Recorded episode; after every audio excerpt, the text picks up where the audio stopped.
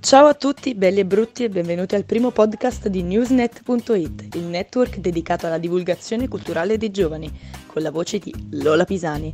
Ma passiamo subito all'argomento della settimana. Pappagalli o diavoletti della Tasmania? Monogamia o poliamore? È un argomento neonato ma che ha già fatto scalpore nella curiosissima generazione Z.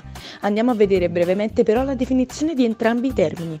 Per monogamia si intende l'unione sessuale a carattere esclusivo. Insomma, può riferirsi più sinteticamente ad una relazione sotto l'aspetto ricreativo e sociale dedicato ad un'unica persona. Io che amo solo te sarebbe il titolo per eccellenza.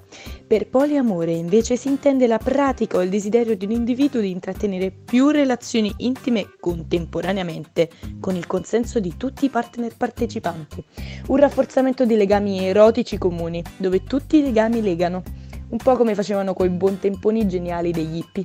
La non monogamia consensuale per eccellenza.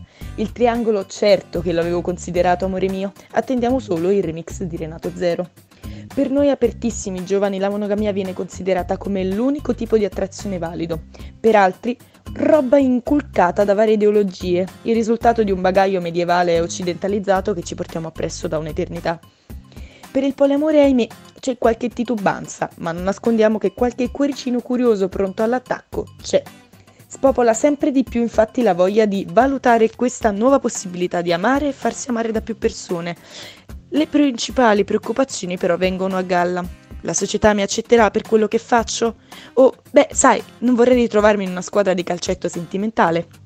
Tuttavia, con grande sorpresa, molti valutano il poliamore una favorevolissima scelta di vita, un qualcosa in grado di riuscire a colmare ogni tipo di mancanza, la possibilità di vivere più esperienze senza castrarsi, per combattere bugie e tradimento che spesso ritroviamo invece nelle relazioni monogame.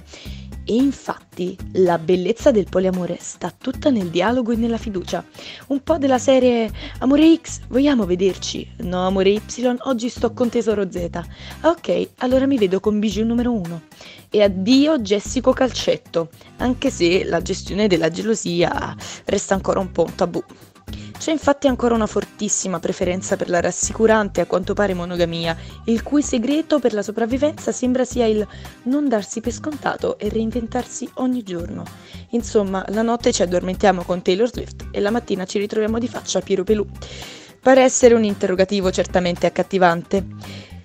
Se essere pappagalli o diavoletti, ma tutti sappiamo che finché ci fa star bene e non fa male a nessuno, è bello per chiunque. Alla prossima da Lola Pisani per newsnet.it.